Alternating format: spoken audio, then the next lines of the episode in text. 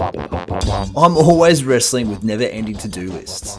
Thankfully, I came across Llama Life, a productivity tool that helps me smash my tasks. I use Llama Life to create lists and time box actions like emails and creating presentations. It's amazing how long you actually stay in your inbox. If you want a new approach with your never ending to do list, jump onto Llama Life. Use the code ThriveLlama20 to receive 20% off the Extra Focus membership. You can find further details in the episode description. Llama Life also has a free version which people can start using straight away. You can even try the premium features for seven days, a whole week. Think how much you will get done, and who doesn't like something for free? Check it out and get your llama on.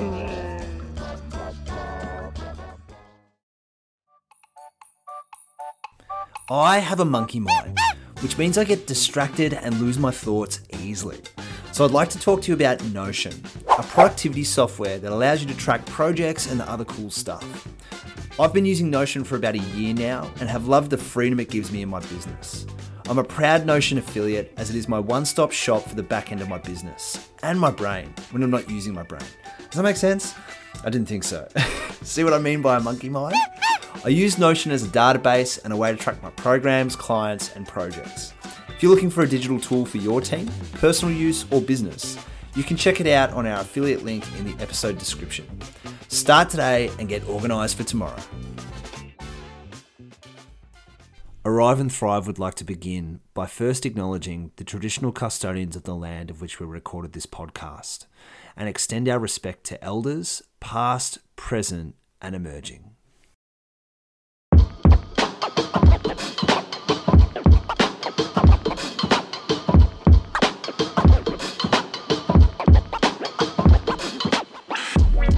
James Wierzbowski, welcome to the Arrive and Thrive Career Podcast. Thank you. Cheers, Tyson. I think that's the first time I've actually called you by your, your full name. Most people be like, "Who's that?" Because I never get called by my real name. But anyway, you got a few nicknames, don't you? many, yeah, a lot. I get um, confused or I forget, and people say my name, and yeah, I can't keep track. But it's probably a good thing. Yeah, yeah, yeah. Now, listeners, um, I know James. Um, we're good mates. We go surfing together a lot down here on the peninsula. But you're in a career that I find personally super interesting and fascinating. So every time you know we go for a surf or something, I'm always like, oh, you know, what's going on? And um, can you introduce yourself to everyone and what you do essentially for work? Yeah, this is sort of the hardest part of my job. Is that ninety nine percent of people that I tell what I do, it, it's uh, they get immediately the incorrect idea. So people go, "Oh, what do you do for work?" I go, "Oh, I'm a, a sailor, or I race sailing boats," and they just didn't even know that was a thing. And uh, so it's quite hard. Or, or I say that, and they think I'm in the navy, or they think I'm skipping a charter boat in Croatia, or you know, all the wrong ideas. Basically, what I do is I race the fastest sailing boats in the world, and there's a circuit that goes around the world. It's called the Sail GP, and the easiest thing to compare it to is the Formula One. So uh, we have events in different locations. It's not like the Sydney to Hobart, or you know, we're not sailing across oceans. We just go to a city, and the event sets up. We do our racing over the weekend, and uh, it's a big event. And then you know, it all packs up, goes to the next location. So yeah, essentially, I race a 50 foot catamaran. That's a boat with two hulls. And these days, they have the technology to make yachts fly above the water. So as soon as uh, it was about 13 or about, yeah, uh, maybe 10 years ago, they invented this technology that now allows yachts to fly above the water. And as soon as they did that, boats instantly went three, four times faster than they've ever been before. So it was really cool time for the sport. And so what I do is I, now that the boats fly above the water, my job is to fly it. So So you're a pilot, kind of. A pilot, yeah. to be honest, flying a boat, I reckon, is easier than flying a plane. Yeah, okay. Because I can only go within one meter above the water or we crash. Whereas Yeah. a plane, you get a little more leeway. But so essentially, what I do is I fly the boat in terms of keeping it up out of the water Yep. at the right height, and I've got five other people in the yacht with me, and we're all required to be highly active all the time to make the boat go, go as fast as it can, and not crash. So, yeah, my technical name is on the boat is I'm the flight controller. Fantastic. Yeah. Now, when you mean flying, so you know, I immediately think, oh, the boat's just just hovering above the water. So, what what allows it to hover? So, for for listeners to who are very foreign to sailing, Yeah, so it's it's a normal looking catamaran, I guess you would say, but we have these carbon uh, foils that go into the water. So we got one on the back of the boat on the, on the rudder and one in the middle of the boat. And if once we hit a certain speed, we can take off. Um, those foils generate lift, which makes the boat then sort of rise up out of the water. And then once that hull is not in the water anymore, the drag is like almost completely gone and the boat just shoots off way faster than it was previously going. So we can do four times the speed of the wind, wow, which is which is quite crazy to think of. And yeah, top speed's 100 kilometers an hour. So if you've got a mate with a ski boat or a power boat, chances are it does not go 100 k's an hour or 55 knots, which is our record at the moment. So it's very, very quick. We have our chase boats, um, big 30, 35 foot ribs with uh, 600 horsepower, can't keep up when we're sort of hitting our top speed. So it's incredibly quick and um, it's super cool. Yeah. And uh, I guess the other strange thing about our boats is we don't have a normal soft sail like you see on, on most boats. We have a wing like what you would see out the out the side of an aeroplane. So we have this solid wing instead of a sail, which also makes us go much faster. So yeah, wild, wild. And so, two questions, man. So, so with the with the boats currently now, like, how fast is that technology advancing? Is it like next season there'll be new tech on the boat, or is it like has it kind of reached its limit? Do you feel, or Yeah, so it's certainly incrementally getting faster each year. Uh, you know, this year the record at the moment is 100 k's an hour. Maybe next year they bring some more updates, and we could do maybe 105 k's an hour. But certainly in 2013, when this technology really got under control, uh, and the boats, yeah, did two, three times faster than they were, was quite a significant day or period of time, I should say, where um, yeah, I mean, the whole sport just completely changed. And at that time, I was in the in the right type of sailing and had the right skill set and was on somewhat that curve of sailing. And then I've been able to sort of stay with that new technology and um and yeah, sort of stay on the front of this development that's happening. yeah, fantastic, man. And so, how does one become a flight controller? And I'm sure, like you know, I'm. We actually went to that same high school too, so I'm wondering if like he sat down with like the careers counselor in high school and was like, "Yeah, I'm going to be a flight controller." That Yeah, wasn't wasn't on the list of jobs on the printout that I got. What were the ones that were on the printout? Can you remember? I think Ski Patrol was at the top, Yep. which I was pretty stoked about. And then uh, I don't think I even read past that because I just was like, sweet, that'll on. Dude, that's way cooler than mine. I got like a shepherd and like a, a priest. Perfect. Wild. Um, yeah, so I what is um, very cool about sailing is how fast it changes. And so if you want to be a soccer player, football player, whatever it is, you grow up and you can see where you need to get to. You, you can see the path and exactly how to get there and what you need to do and, and probably a reasonably good idea at a fairly young age if you're going to get there. Yeah, cool. If you you know, if you want to be a basketball player and you get to 17 years old and you're five foot six, well then you know you probably got the answers that you need. But what what is cool about sailing is it's it's probably more relative to somewhat motorsport or being a musician or something where our kind of like peak age, you know, where you would expect to peak in your career is probably like mid 30s. Yep. So at school, and certainly when I was 16 or 17, I, being a, even a professional sailor, you know, earning money through sailing and having that as my career was not even really on the cards. I was sailing and I was okay, like, you know, maybe almost in the state team sort of thing. Yep. Um, so I was all right, but certainly I would say 80% of the people I sail with now, or maybe 70, 70 80%, were, you know, competing overseas and probably had won a, a youth world title and things like Yeah, that gotcha. at that age. So sailing is a sport where you can, um, in my case, really put your head down at the age of 17, 18, 19 and catch up and progress fast enough um, as it turns out, to, to sort of get to the top level, which, as I said, wasn't on my radar till I was 20, probably 20 years old. I, I sort of thought that that is somewhere that I could go. But yeah. That's cool. And so, went through that period of when you were like 16 to 20, were you just kind of obviously doing school and being like, I love sailing. I want to try and push this as hard as I can and, and just get better and, and have fun with it? Or did you have like, you like, the goal is to be a professional sailor?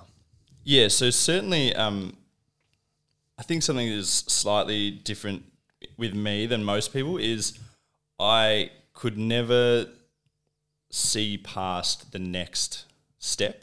Okay. So I remember in year 10 walking around school and stuff and just thinking, like, I was obsessed with surfing and snowboarding and sailing and things like that. I just remember thinking, oh, if you could be a professional athlete in any sport, would be epic. Like, Yeah. and I got really fixated on just do, doing a career that I just absolutely loved, like doing something that I would do for free and making a career out of it. I got really like obsessed with this idea and um, really sort of took me over. And I guess that really flowed through when I finished school and could move to a location that allowed me to sail sort of a lot more and get better and stuff.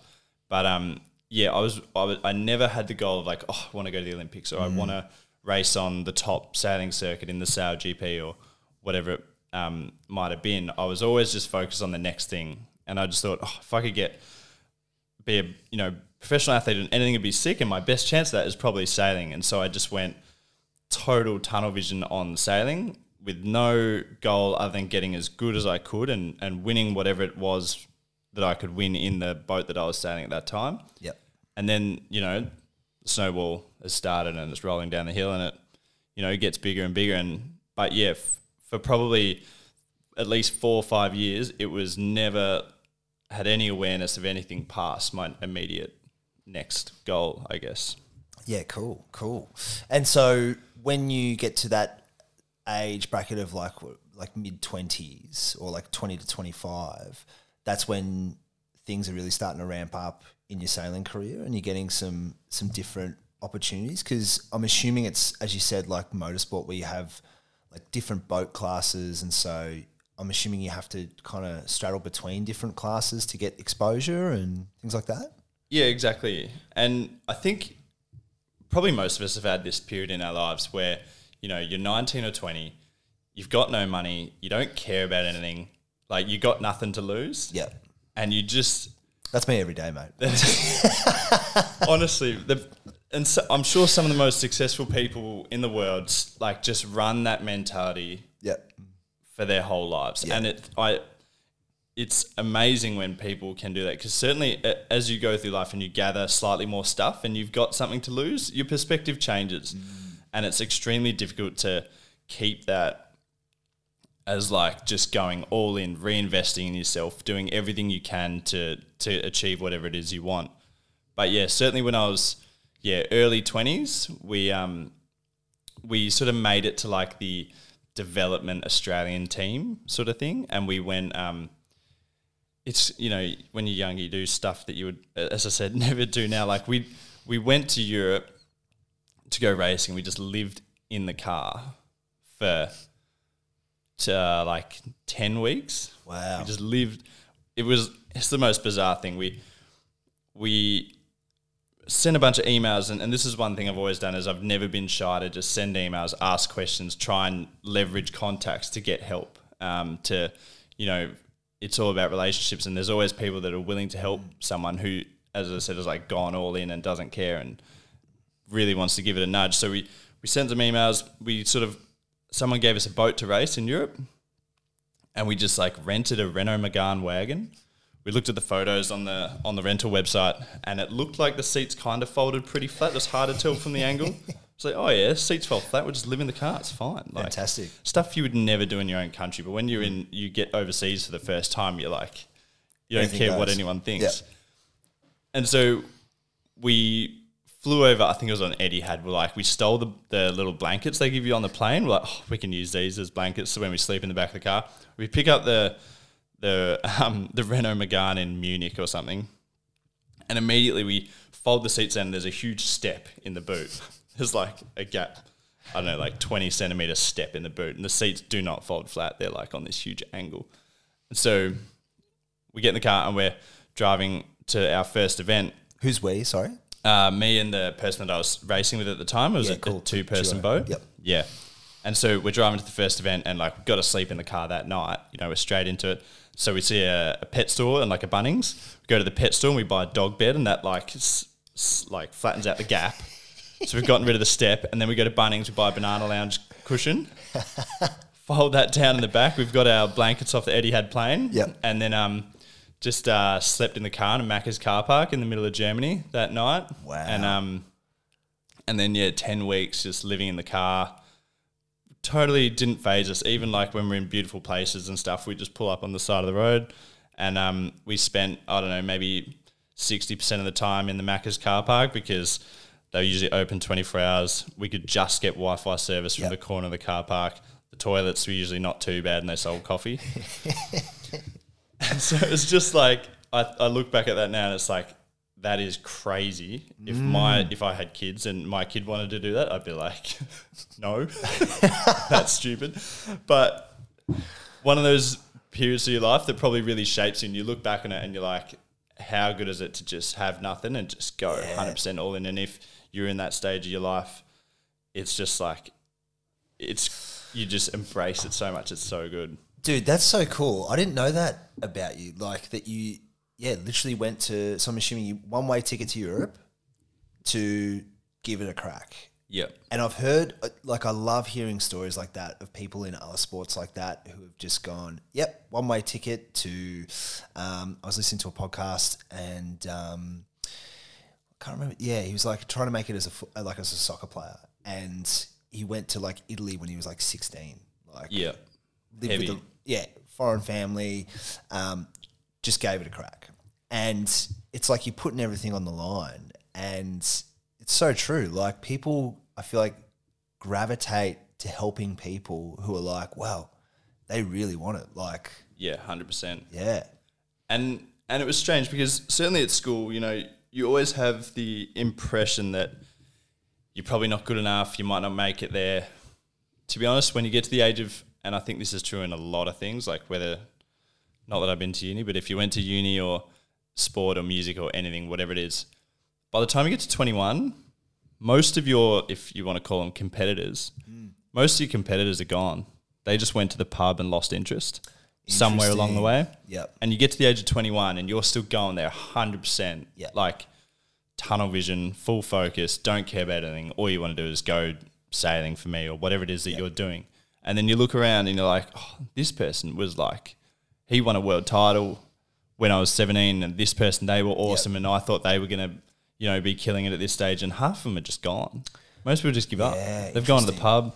They kind of got scared. Yep. They were- It's that age where like responsibilities start to kick in. Yep, or perspective. exactly. Yeah, and fascinating. and it's it's the all in got nothing to lose and maybe the people that had a little bit more to lose or just like got worried or something just um, suddenly you look around like half a month there and you're like hang on a sec i'm like still getting better still going hard and and just going for it and suddenly you know the horizon looks a lot better Dude, that's really nice to hear because I, f- like, I try and relate that to my own life, and I feel like that was the same when I started the business. When Dan Yeah. and I started the business, it was like there was a few people doing like businesses popping up, this kind of vibe, and now five years down the track, it's like they're not not around, or they've, Yeah. they've stopped, or they've changed focus, and it's like if you really are driven towards something, it's a long term game, isn't it? Hundred percent, and um, yeah, it's amazing. It's I I had a one of my um, I was working like the whole time I was doing the sailing thing. Like I probably until uh, I don't know, I was twenty three or something. Like really funded it all myself. Like I was working a day job just at a sailing shop, and um, you know, was one of the f- most people I was racing against ha- had funding from the government and that sort of thing to go race um, at those levels that we were sailing at, and um, I was sort of really funding almost all of it myself and like doing you know fundraising and stuff, but like really working a day job as well. But um, I learned some really good lessons from that boss and stuff. And he had a sailing background as well, not like professional or anything, but it's just like the fact that you often think as other people as lucky, but in in the in most, you know, not talking Tattslotto world, but in terms of business or um, sport and success and stuff, it's like luck is just skill plus opportunity. Mm. And sometimes you feel like you've got all the skill that you need and you're good enough, but you're just not getting the opportunity. But you've almost always, you just got to wait. And it's a battle of perseverance and just waiting it out. And when the opportunity does come, you have to be ready. Mm. And that is just so true in sailing. It's this sport that constantly evolves. One year to the next, there's a new series um, that's been developed, or new boats, or new skill sets required, and things just constantly change. And then one day the phone just rings, and it's like, "Are you good to go or not? Like, are you, you know, have you done the work? And Yep. here's the opportunity, and you've got to go." But um, yeah, that really resonated with me a lot, like skill plus opportunity, and just being able to wait. Yeah, and like that hard work piece to create the opportunity. Yep, hundred Yeah. percent. And then again, like you know, the opportunity comes along, and you look around, and there's like all those people that you thought were going to get it, or thought at this point in your life would be ahead of you. They're they're not there at that time, and yeah, Yeah, Strange. cool. That's that's wild. So mid twenties. So you, how are you and your mate going in these competitions? yeah, we're sort of certainly for the resources that we had, we're doing really well. Basically, we had one boat. We would send it to Europe and send it back, and we'd race the European circuit. But the shipping's like two months, so for four months of the year, we've got no boat. Right. and so yeah, we had like quite a bit of bad luck along the way, but we were doing. I think people could see that we were sort of overachieving for what we had, and our results were good enough to keep us just in the Australian team and Yep. just get a little bit of funding, and you know, we were basically just hanging there. The and so at this time I was training to basically go to the Olympics. That's what it was in Yep. the Australian sort of yeah Olympic squad sailing in Australia is one of our most successful sports at the Olympics. And so it's usually sailing and swimming. The swimming's probably a little bit better because they have more races and stuff. But um, sailing certainly is one of Australia's most successful sports. So the reality is, if you're going to be a sailor for Australia, you pretty much got to be in the top three of the world, or you're not going to get sent to the Olympics. Unlike the swimming, where 100 meters butterfly turns up and there's two or three Aussies in the race. In sailing, there's only one Australian team in each boat. Yep. So at this stage, I had two people, two fellow Australian teams that were both in the top three of the world. Yep. So for me, it was like, okay, if I sailed for a country that was no good at sailing, great. I'd be going to the Olympics with the results I have. Mm-hmm. And I'd probably, you know, maybe just make the top 10 at the games or something, maybe. And that may, and you could look at that and be like, okay, that's that's great. Like I wish I was from a, a terrible sailing country. I'd go to the Olympics. Or um, I can race for Australia. If I do go to the Olympics, I'll probably get a medal, which is great. And if I don't go to the Olympics, I get to train with the best in the world and the best coaches in the world and become a really good sailor. And then I can now leverage that and move out of the Olympic sailing into the professional world, which is, you know, um, yeah, like moving into this sail GP sort of stuff, the bigger teams, the Yeah, professional gotcha. teams, and other racing circuits, which, to be honest, massively interested me anyway, because the boats were faster and bigger teams, and it just looked like way better um, for my skill set. But so pretty quickly after the first year in the squad, I was like, right, this is a really hard path that I'm on if my goal is to go to the Olympics, and it's going to take eight years or more Yep.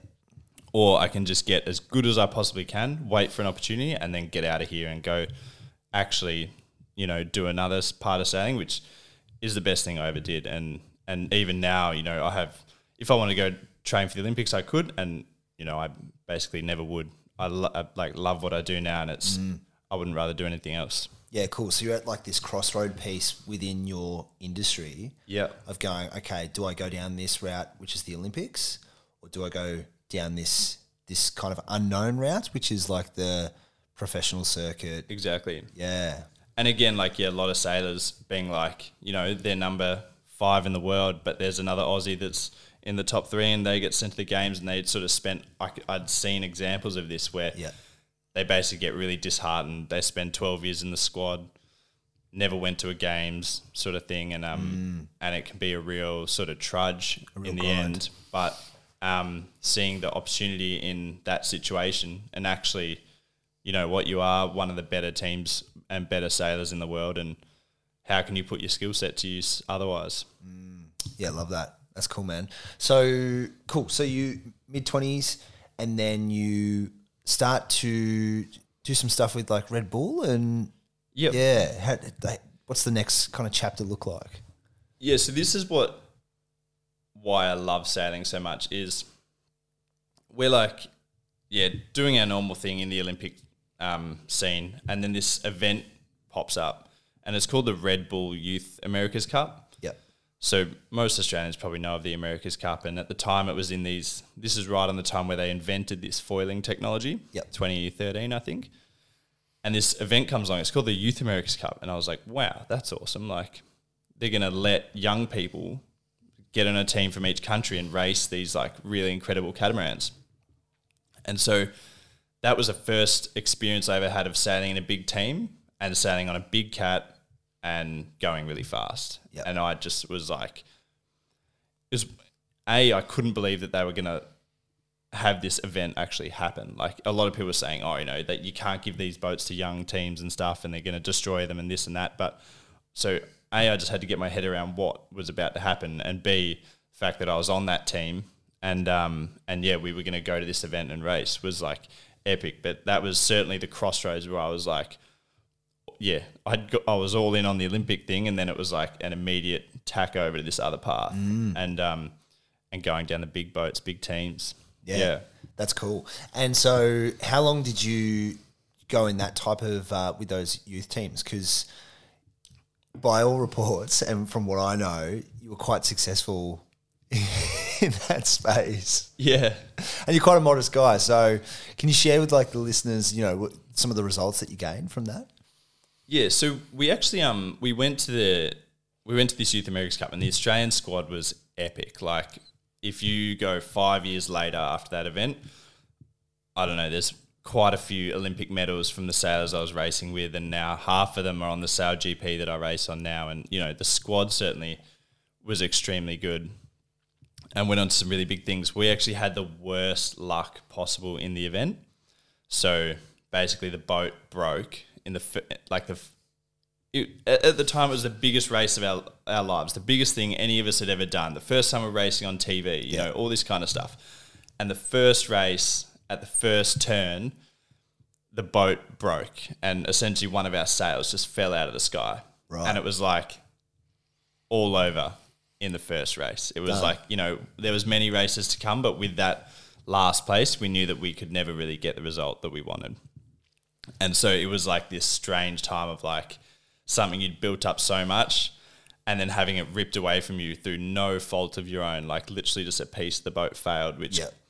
For whatever reason. And it was um it was really we were all like devastated, but it really sort of lit a lit a bit of a fire and a bit of like um you know still had something to prove and like Some grit. really yeah it wound up the grit and it just made uh, for me particularly i actually had it printed like there's a photo of our sail halfway down in the sky and you can just see all of us stood there looking at it and we're all just like devastated and i actually got it printed and i had it on my wall for years Really? blown up massive just because it was like I think it was something that really drove me to still prove, you know, what we had and, and Yep. keep pushing hard. You know, it may let's say we like went on and won that event. I think it might have like, you know, not had the same effect if if what had happened happened. But basically, yeah, within a few months of that event, another big team called me that was racing on let's say like the second highest circuit in the world, something called the Extreme Sailing Series. This other team called me for that.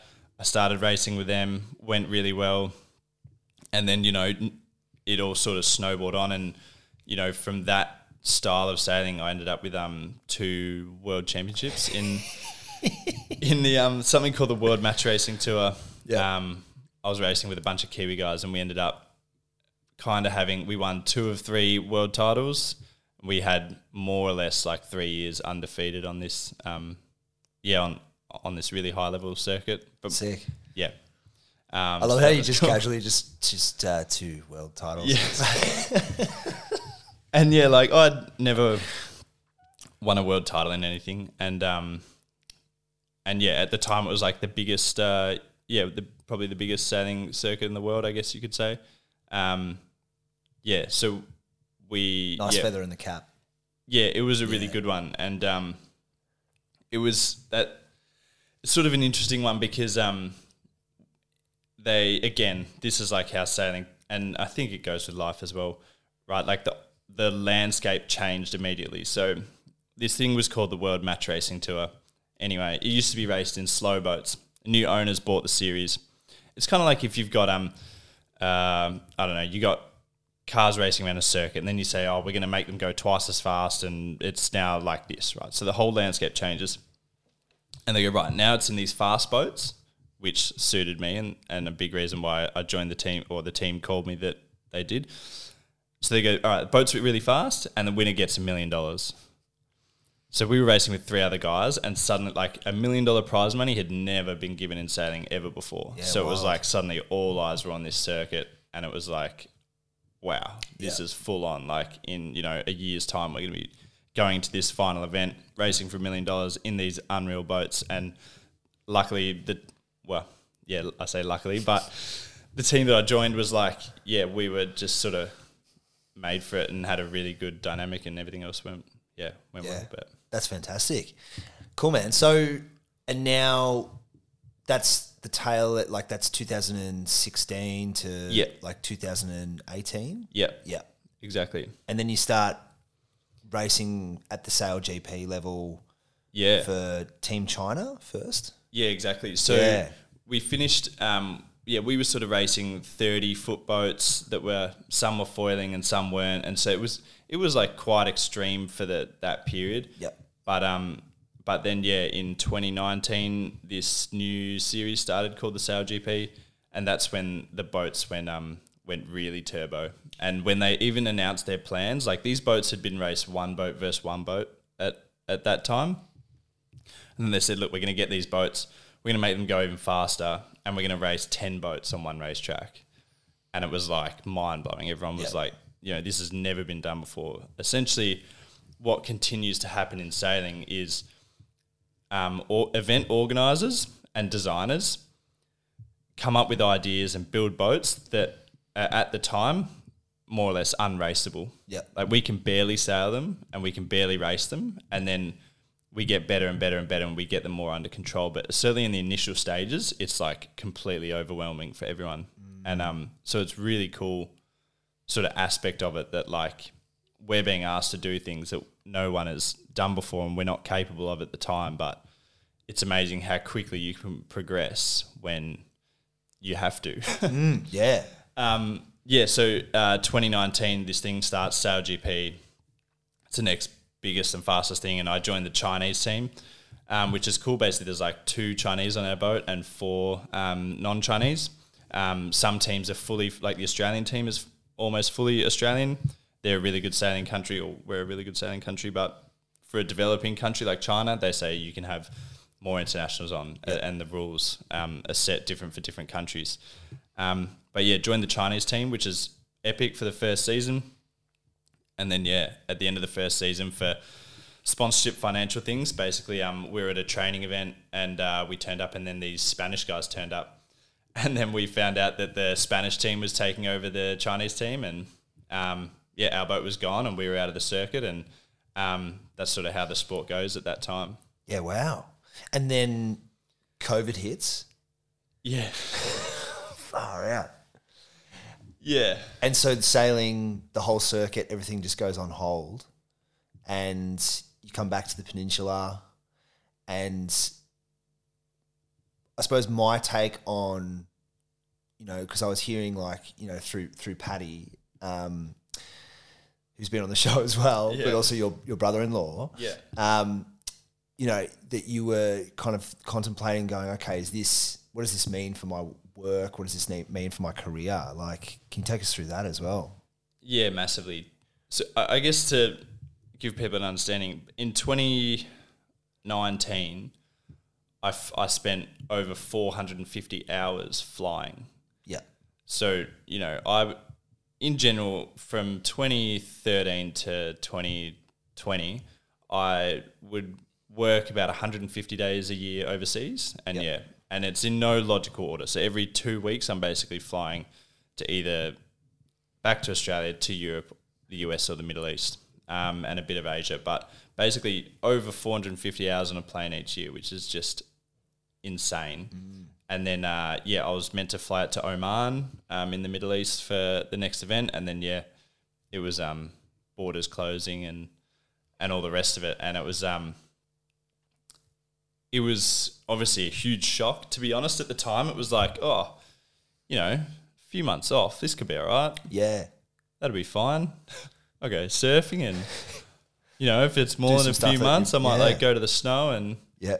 live up the snow for a bit. But um, if you had it told me at the time it was going to be two years, would have been a full meltdown. Um, yeah, pretty devastating as it turned out. But uh, yeah, that was initially it was like, oh, this might not be too bad, but then it was suddenly yeah, pretty pretty ugly. Yeah. Do you think that? Do you think that that period of your time of your life being in Europe when you were like twenty, do you think that served you like ten years later, or like you know eight years later or so, going right? I'm back at like not square one, but like I'm back at this unknown process. I have to just keep doing what I was do- what I've always done. Yeah. Keep training, keep my eyes on the prize, be optimistic. Like, Yeah, definitely. And and that um, that boss I had at the sailing shop, some of his, he used to always tell me that um, you're never too good to sweep the floors, yeah, I love that. right? And I I try to live by that and remem- remind myself of that quite a lot. Yep. Never too good to sweep the floors, and you can always go stack the shelves at Dan's. Yeah, cool. it was um, you know, if it all goes bad, you know, you'll be fine. There's a job. What's the you worst can case do it. scenario type thing? Everything you've got till now Yep. will always be there, and it's a and it's you've you've got it. You know, you always have that. But um, yeah, if the shit hits the fan, you know, just go get another job, start again, Yep. keep going, and so that's kind of um, it's kind of what I did because we just bought a house January 2020. Yep. Every dollar gone, Yep. and so. If we hadn't bought the house, it would have been like, oh, sweet, got a pile of money, everything's sweet, like we can last for a while, you know, got a, Yeah, yeah. got a good stock, but it of was it was just um, yeah, it was hilarious that yeah we'd literally just completely emptied the bank account, and it was always an investment, right? So we bought it, and someone else lived in it, but at the time I was like, yep, got to get a job, Mm. and um, I just rang around all my mates and stuff, and I started like I was just chopping down trees. This thing I spent like four or six months or something just um, chopping down trees, working with a mate who was an arborist, and then hurt my hand doing that. And then I went back to the Hobie shop and was just working back at the sailing shop, grinding away, and um, yeah, just get on with it. I don't Yeah. know, like it was, um, it was just such a crazy time. And then, um, and then yeah, when when the world, the, the I guess the hard thing with sailing is people are like, oh, can't you go race in this country? They're open, or go race in that country? They're open, but um, for every sailing event, we need people from every country. Yeah. So if some countries were locked down, then there, there was no sailing going on because we Yeah. needed people from everywhere. You know, Yeah. people on the teams were from all over the world. So um, it was highly difficult for it to kick off, and it wasn't till uh, early 2021 that you know the sailing world sort of started to come back. Yeah, that's wild. And so, and now you're with Team Germany as a flight controller. Yep. Take us through like a typical, like what is it? Was it let's say a typical six months of of your year? Because Sure. I'm always like, hey man, you in the country? Do you want to surf? Yeah. and you're like, yeah, I'll be back in like a week, or or yep, let's go now. Like, Yeah. you, your schedule's pretty pretty wild. Um, yeah, give us a snapshot. Yeah, I mean, um, it is. Uh, it it's a little bit better now. So um, my schedule at the moment, I, I more or less know what I'm doing I probably know most of my schedule for the next year, which is great. Yeah. And certainly through 2021 and 22 was something that was grinding me down where I was sort of in and out and, uh, you know, waiting for the phone to ring and COVID and lockdowns and um, hotel quarantines and stuff. But so at the moment, I'm basically our busy time of years from let's say like May to October, and essentially, uh, yeah, I'm pretty much on a on a plane to either Europe, the US, basically Europe or the US every sort of two weeks, one or two weeks. So um, I just got back from LA. The week before that, I was in Italy. I had two weeks at home, and then before that, I was in Portugal, and then uh, Chicago, and then you know had a few weeks at home. Before that, I was in San Fran, and this is just going to sort of keep going on to October. So um, I'm here now for three weeks, and then I'm back to um, Europe for six weeks after that. But um, essentially, yeah, flying um, Melbourne's about as far away as as you can get from most of my racing. Um, but yeah, certainly May to October sort of time is super busy and just uh, lots of flying. Um, yeah, just one week. The next is no real downtime. Um, but yeah, most of the time just on planes. Yeah, and and so how do you how do you keep yourself? Because one thing I think to be mindful of as a professional athlete, and I'm just imagining this because I've never been one myself, but I imagine there's a lot of prep, not just physical, but like mental, um, even spiritual as well. I imagine. Like, can you talk us through some of the prep that you do, like day in, day out, or Yeah. um, between events or leading up to events? Yeah, so I, I certainly at the moment what I do on the boat is um, quite strange. I guess it's uh, you know a lot of people on the boat, pretty much everyone on the boat except for me is multitasking. Right, they're got 10, 20 things happening at once, and they're always trying to do all these things and prioritize and make decisions and sail the boat well. For me, flight controlling is like this huge single tasking. All I do is this one thing. I stare at this one piece of the boat and I'm just trying to keep the flight, the height of the boat as accurate as I can. And it's done probably 70 percent by like visually what I'm looking at and 30% by feel. And so if I, uh, I guess recently, like my biggest area that I'm sort of working on is like my ability to focus. And uh, what I would call mental toughness is your ability to do a task without being distracted. And there's a there's constantly like a million things trying to distract you, whether it's what people on the boat are talking about, what might be happening on the race course, and I'm just trying to zero in on exactly what I'm trying to do as accurately as possible for a race is 12 minutes. So for 12 minutes, just trying to focus on that. So yeah, as you say, like my job on the boat has become this huge sort of um, mental role where it's you know everything's happening sort of between my ears. Um, whereas typically all the way up to now, you know, a lot of my role on the boat has been very physical and like mul- that m- s- classic multitasking sort of sailing. But now I'm in this very strange role for me where it's all about focus and uh, yeah, so trying to do a lot of work on that. Um, Is it like playing chess and stuff like that, or like what is like what are some things that you do to improve your focus?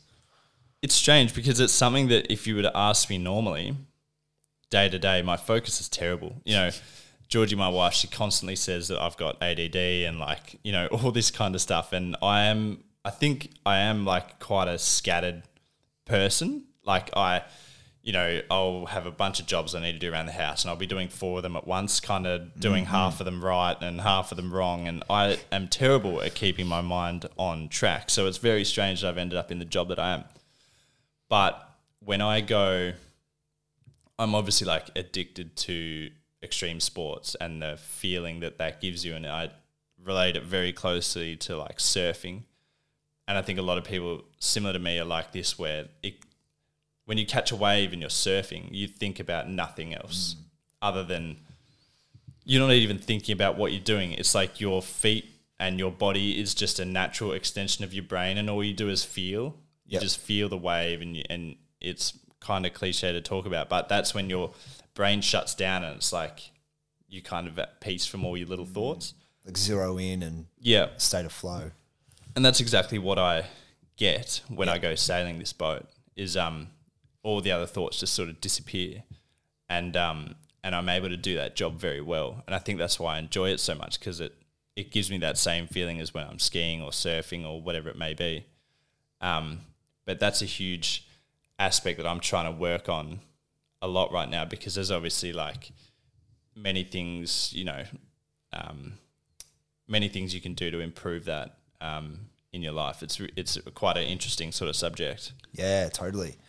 So, man, what are some of like the challenges that you face? Like some of the rougher times with your profession? Because I, I think the part that I'm always fascinated with with professional sport is that I get the vibe, unless you've signed like a contract for a certain amount of time, there's like this lingering thing of like, how long am I going to do this for?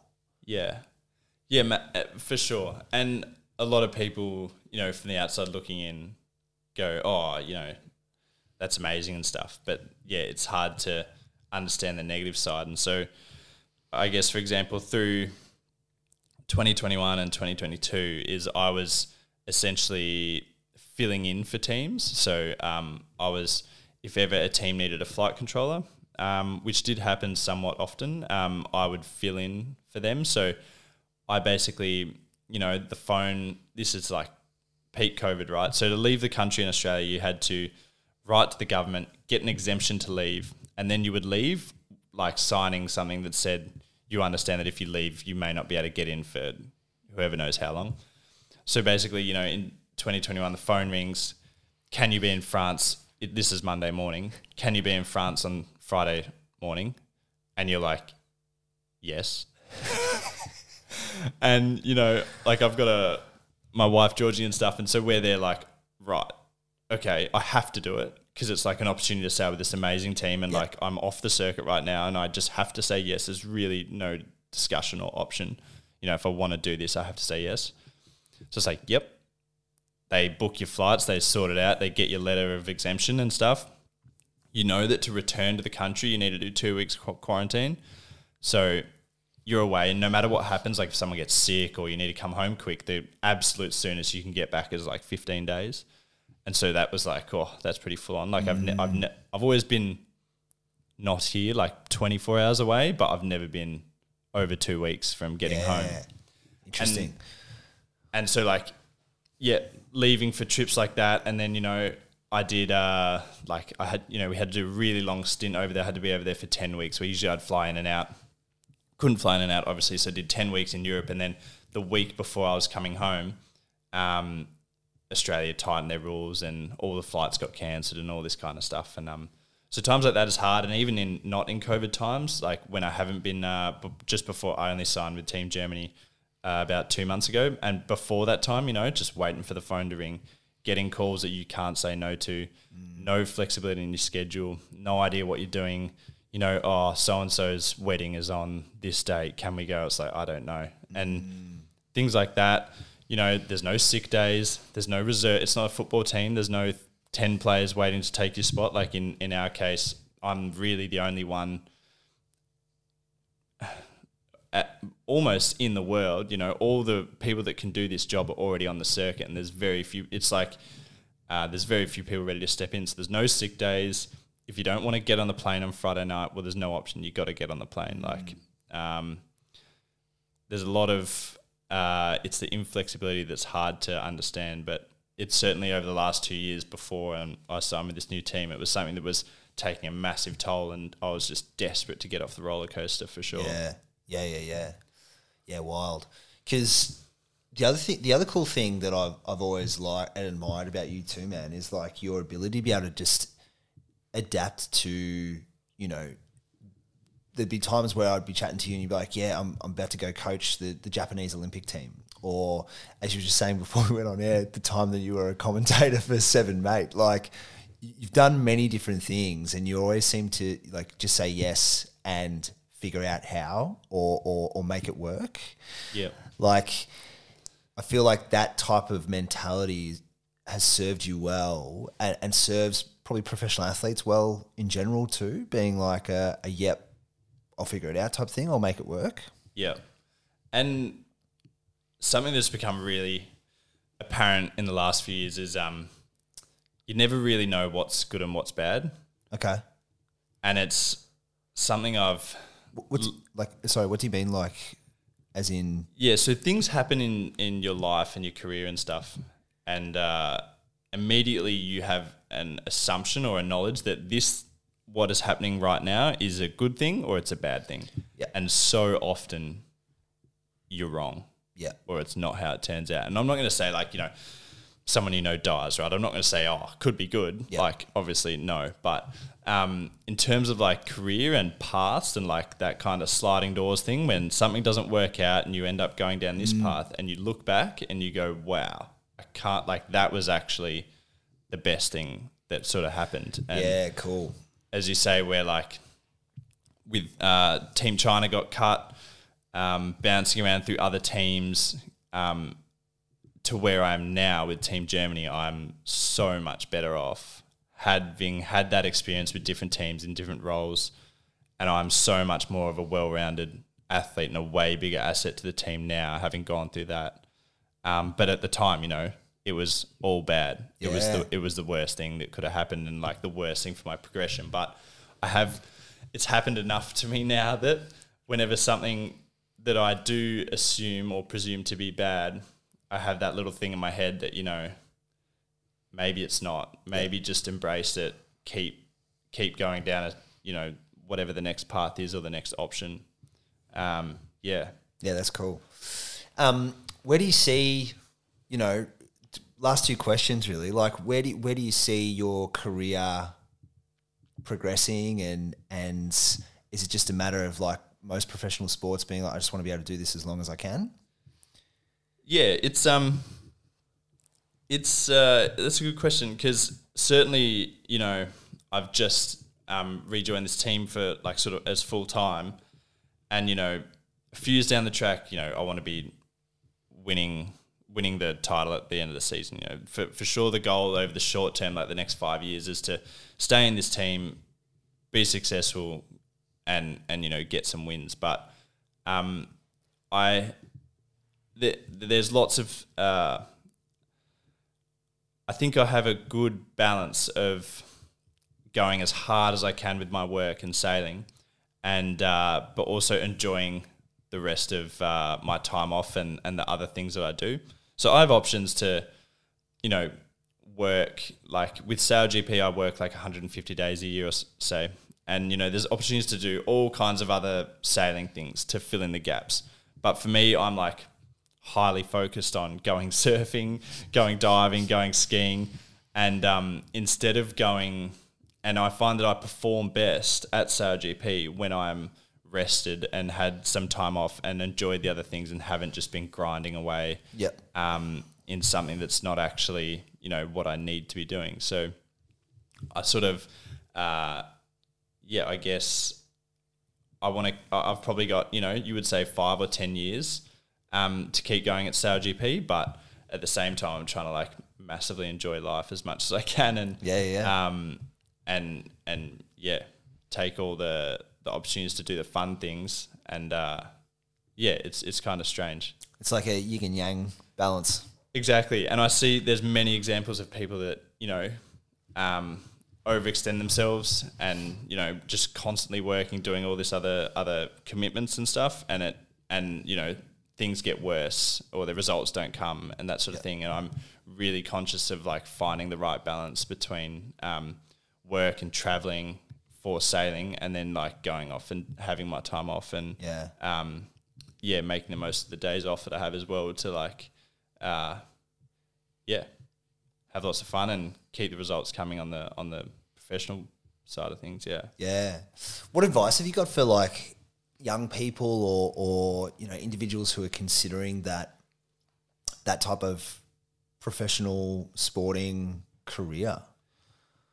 Yeah, I think it's um, Words it's- of wisdom. Yeah.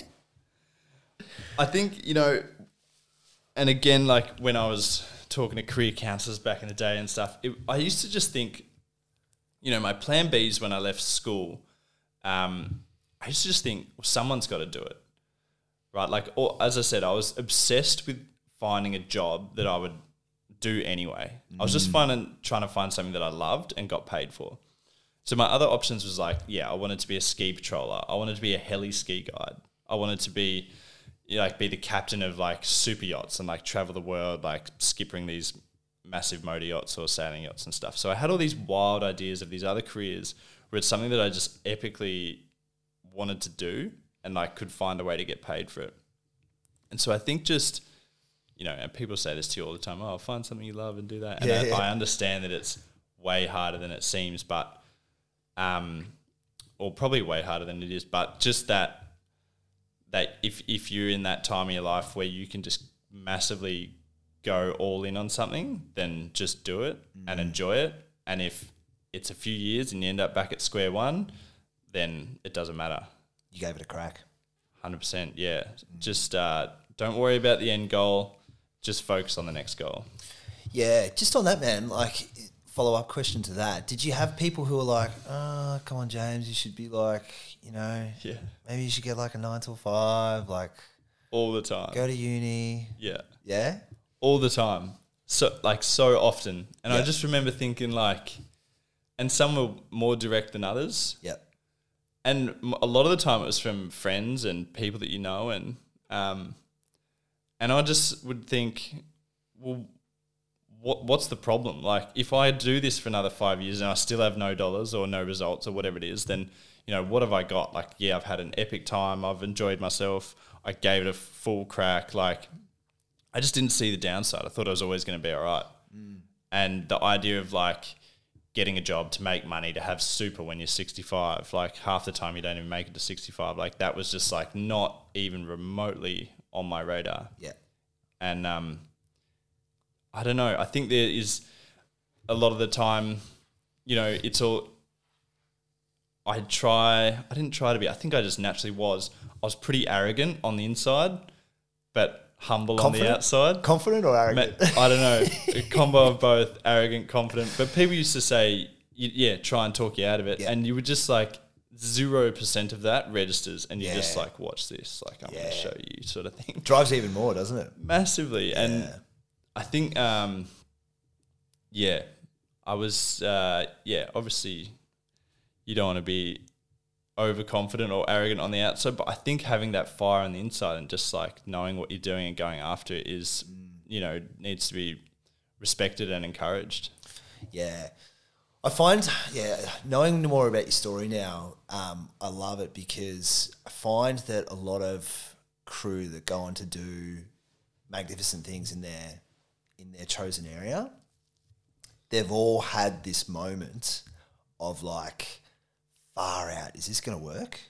And like this back up against the wall, going, man, I, I don't know. Like, Yeah. it's unknown.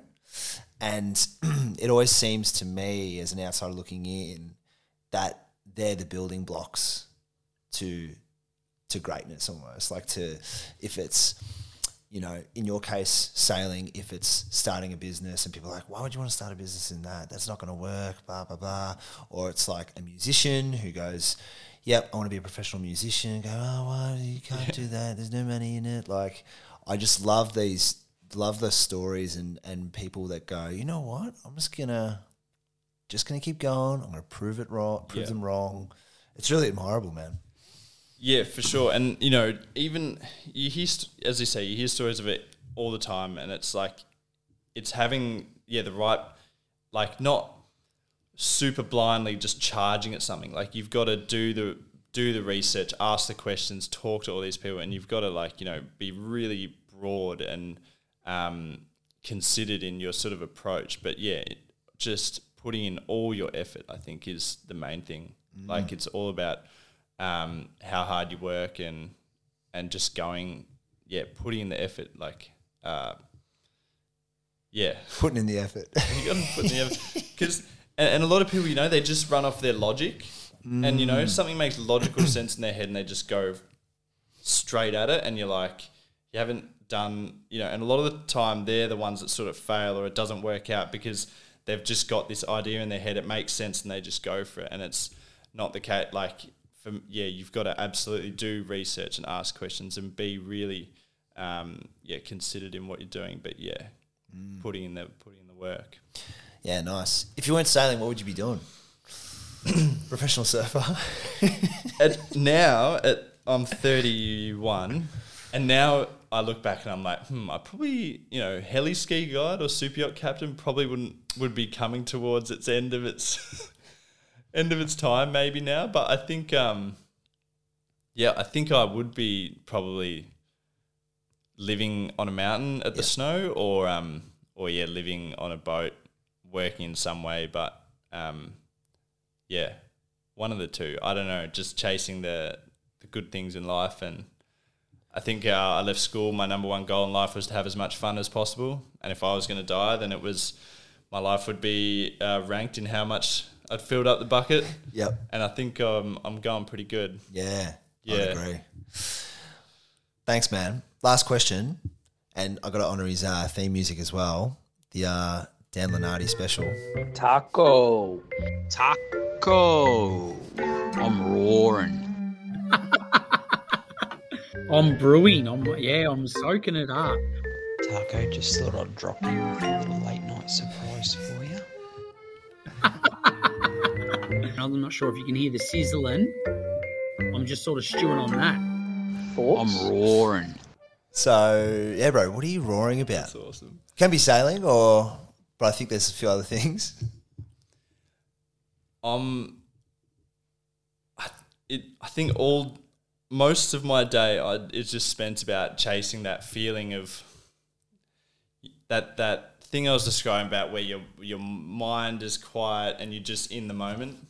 Something I'm in day to day life. I, I really struggle to be in the moment, and it's so anything that gives me that. So surfing or sailing or skiing, snowboarding, all that stuff. That's what I'm just constantly uh, Looking for. constantly yeah looking for the next one and um, that's really what sort of fills my cup up in sort of day-to-day life and yeah just so fizzed up just fizzing on uh, on that feeling just yeah relaxing from my brain and just enjoying uh, whatever that feeling is i know that you know it from surfing and um, some people get it at a music festival or a nightclub or whatever it is. You know, there's times when your brain just turns off, and uh, when you're in that sort of pure enjoyment, I think is uh, what I've been roaring about since I was probably 16 or 17, and I don't know, it's addictive. Yeah, it is. And continue to roar about well into your 30s. yeah, and you see you see people that are like-minded like you in their 50s and 60s, and they're still roaring about it, and you're like, yeah, that'd be right. yeah, totally. awesome. Totally, man. And, dude, how can people see your updates and, like, follow your journey? Yeah, sure. Easiest one, I guess. Yeah, Instagram. Um, most of the stuff's on there at the Sailor's Life. Yep. Uh, my name's quite hard to spell, so don't bother with that. Um, but yeah, probably Instagram, uh, the Sailor's Life. You can sort of keep up with the journey and yeah, see some of the cool stuff that I get to do. Yeah, Yeah, I do. I I must admit, man, your reels and the music choice that you have to your reels, I'm always like, yeah, sick tune, and like it just goes perfectly. So, yeah, man, appreciate you coming on the show, bro. uh, thanks for having me. That was fun.